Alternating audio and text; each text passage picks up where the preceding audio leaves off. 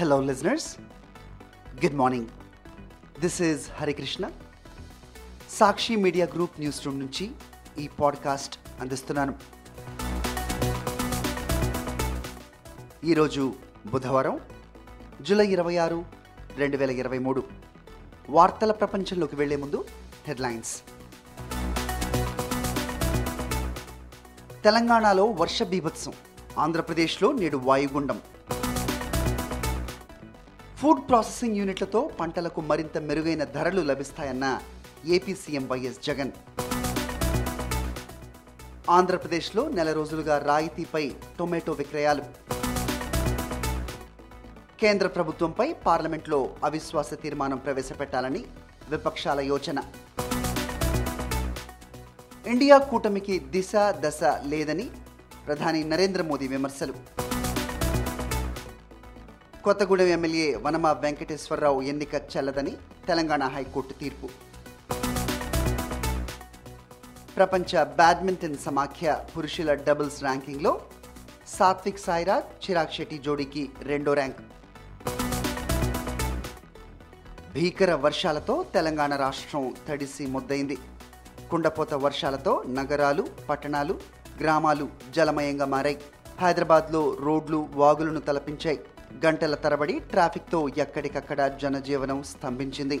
వారం రోజులుగా కురుస్తున్న వర్షాలు ఒకవైపు అయితే మరోవైపు గత ఇరవై నాలుగు గంటల్లో కుండపోతగా కురిసిన వర్షాలు రికార్డు నమోదు చేశాయి. నిజామాబాద్ జిల్లా వాయిల్పూర్ మండల కేంద్రంలో ఏకంగా నలభై ఆరు పాయింట్ మూడు సెంటీమీటర్ల కుండపోత వర్షపాతం నమోదైంది. హైదరాబాద్లోని చార్మినార్ ప్రాంతంలో ఏడు పాయింట్ మూడు సెంటీమీటర్ల వర్షం కురిసింది. తెలంగాణలో రాబోయే మూడు రోజులు రెడ్ అలర్ట్ ప్రకటించారు.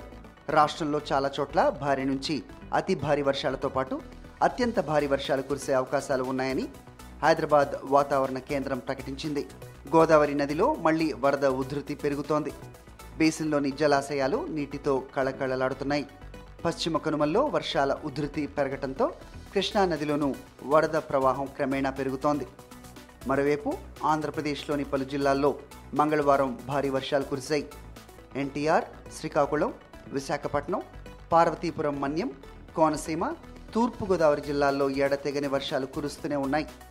అనకాపల్లి జిల్లా గొలుగొండలో అత్యధికంగా పది పాయింట్ రెండు సెంటీమీటర్లు విశాఖపట్నం రూరల్లో ఏడు పాయింట్ ఏడు విజయనగరం జిల్లా పెదనాడిపల్లెలో ఏడు పాయింట్ ఏడు విశాఖ జిల్లా భీమునిపట్నంలో ఏడు పాయింట్ ఐదు సెంటీమీటర్ల వర్షం పడింది. బంగాళాఖాతంలో ఉత్తరాంధ్ర దక్షిణ ఒడిశా తీరంలో ఏర్పడిన అల్పపీడనం బలపడింది.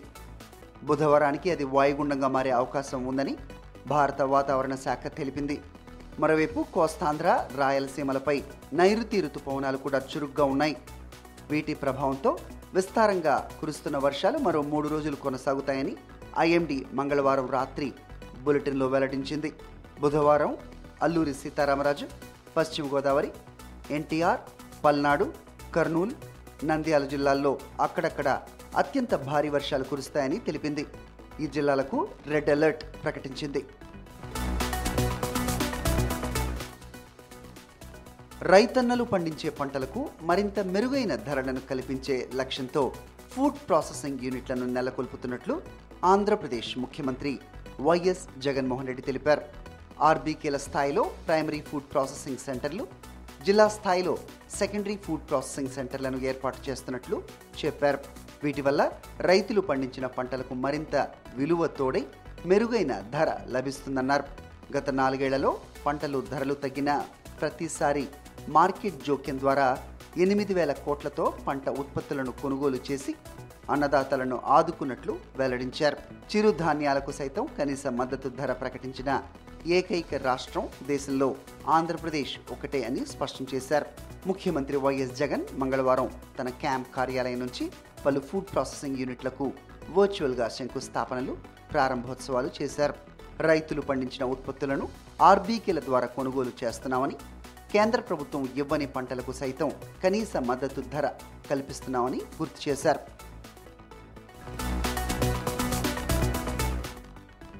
టొమాటో ధరలు చుక్కలనంటుతున్న ప్రస్తుత తరుణంలో రైతు బజార్ల ద్వారా ఆంధ్రప్రదేశ్ ప్రభుత్వం సబ్సిడీపై విక్రయిస్తూ వినియోగదారులకు బాసటగా నిలుస్తోంది.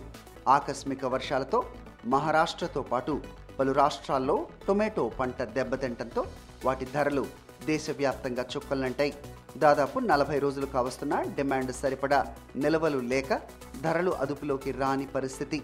ధరలు పతనమైనప్పుడు మార్కెట్లో జోక్యం చేసుకుని రైతులకు కనీస మద్దతు ధర దక్కేలా చేస్తున్న రాష్ట్ర ప్రభుత్వం అదే రీతిలో ప్రస్తుత మార్కెట్లో ధరల పెరుగుదలను దృష్టిలో ఉంచుకుని వినియోగదారులకు బాసటగా నిలుస్తోంది. దేశంలో మరెక్కడా లేని విధంగా దాదాపు నెల రోజులుగా ఆర్థిక భారాన్ని లెక్క చేయకుండా సబ్సిడీ టొమాటో విక్రయాలను కొనసాగిస్తోంది. రైతు బజార్ల ద్వారా కిలో యాభై రూపాయల చొప్పున వినియోగదారులకు అందిస్తోంది. ఇప్పటి వరకు సగటున కిలో నూట నాలుగు రూపాయల చొప్పున పదకొండు కోట్ల ఎనభై రెండు లక్షల నలభై వేలు ఖర్చు చేసి పదకొండు వందల ముప్పై ఆరు పాయింట్ తొమ్మిది మెట్రిక్ టన్నుల టొమాటోలను ఏపీ ప్రభుత్వం సేకరించింది. మణిపూర్ హింసపై ప్రధానమంత్రి నరేంద్ర మోదీ నోరు మెదపకపోవడంపై విపక్షాలు మండిపడుతున్నాయి. Indian National Development Inclusive Alliance India పేరిట ఇటీవలే ఒక్కటైన కాంగ్రెస్ సహా ఇరవై ఆరు విపక్షాలు ఈ అంశానికి సంబంధించి కేంద్ర ప్రభుత్వంపై అవిశ్వాస తీర్మానం ప్రవేశపెట్టే యోచనలో ఉన్నాయి.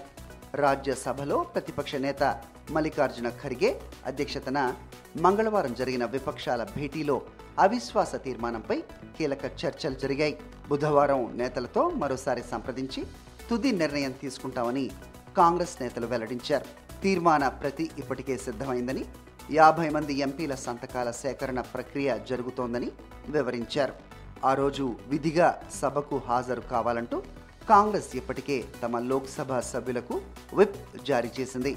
మరోవైపు మణిపూర్పై చర్చిద్దాం రమ్మంటూ విపక్ష నేతలకు కేంద్ర హోంశాఖ మంత్రి అమిత్ షా లేఖలు రాశారు.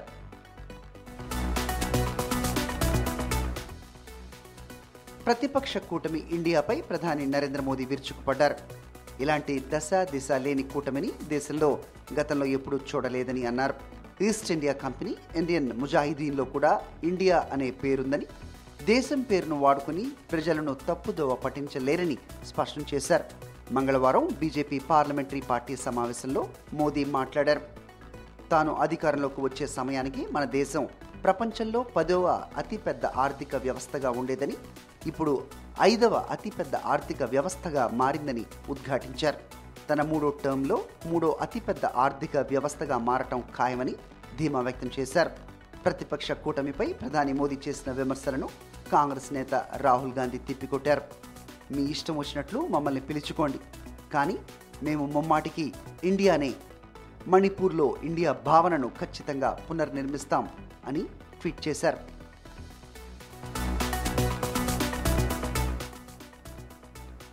తెలంగాణ రాష్ట్రంలో భద్రాద్రి కొత్తగూడెం జిల్లా కొత్తగూడెం నియోజకవర్గ శాసనసభ్యుడు వనమ వెంకటేశ్వరరావు ఎన్నిక చెల్లదంటూ హైకోర్టు సంచలన తీర్పు వెలువరించింది. తెలంగాణ రాష్ట్ర చరిత్రలో ఓ శాసనసభ్యుడి ఎన్నిక చెల్లదని కోర్టు తీర్పు ఇవ్వటం ఇదే తొలిసారి. వనమ సమీప ప్రత్యర్థి జలగం వెంకట్రావును శాసనసభ్యుడిగా ప్రకటించాలని ఎన్నికల అధికారులను ఆదేశించింది. రెండు వేల పద్దెనిమిది డిసెంబర్ పన్నెండు నుంచి జలగం వెంకట్రావే ఎమ్మెల్యే అని స్పష్టం చేసింది. ఉద్దేశపూర్వకంగా అఫిడవిట్లో తప్పుడు సమాచారం ఇచ్చినందుకు వనమ వెంకటేశ్వరరావుకు ఐదు లక్షల రూపాయల జరిమానా విధించింది. అలాగే వెంకట్రావును కోర్టు ఖర్చులను చెల్లించాలని స్పష్టం చేసింది. రెండు వేల పద్దెనిమిదిలో జరిగిన ఎన్నికల్లో కాంగ్రెస్ నుంచి పోటీ చేసిన వనమ వెంకటేశ్వరరావు చేతిలో టీఆర్ఎస్ నుంచి పోటీ చేసిన జలగం వెంకట్రావు ఓడిపోయారు. అయితే ఎన్నికల అఫిడవిట్లో వనమ తప్పుడు సమాచారం ఇచ్చారని కొన్ని చోట్ల ఇవ్వాల్సిన సమాచారం ఇవ్వకుండా దాచిపెట్టారని జలగం వెంకట్రావు. తెలంగాణ హైకోర్టులో రెండు వేల పంతొమ్మిది జనవరిలో ఎన్నికల పిటిషన్ దాఖలు చేశారు. ప్రపంచ బ్యాడ్మింటన్ సమాఖ్య పురుషుల డబుల్స్ ర్యాంకింగ్లో సాత్విక్ సాయిరాజ్ చిరాగ్ శెట్టి ద్వయం కెరియర్ బెస్ట్ ర్యాంక్కు చేరుకుంది. మంగళవారం విడుదల చేసిన తాజా ర్యాంకింగ్స్లో సాత్విక్ చిరాగ్ జోడీ మూడు నుంచి రెండో ర్యాంకు చేరుకుంది. వీరిద్దరి ఖాతాలో ఎనభై ఏడు వేల రెండు వందల పదకొండు పాయింట్లు ఉన్నాయి. తొంభై ఒక్క వేల ఆరు వందల ఇరవై తొమ్మిది పాయింట్లతో ఫజర్ అల్ఫియాన్ అదియాన్తో ద్వయం టాప్ ర్యాంక్లో కొనసాగుతోంది. ఇవి ఇప్పటి ముఖ్య వార్తలు. మరిన్ని లేటెస్ట్ న్యూస్ అప్డేట్స్ కోసం Sakshi daily Sakshi TV Sakshi digital follow అవ్వండి. Thanks for listening.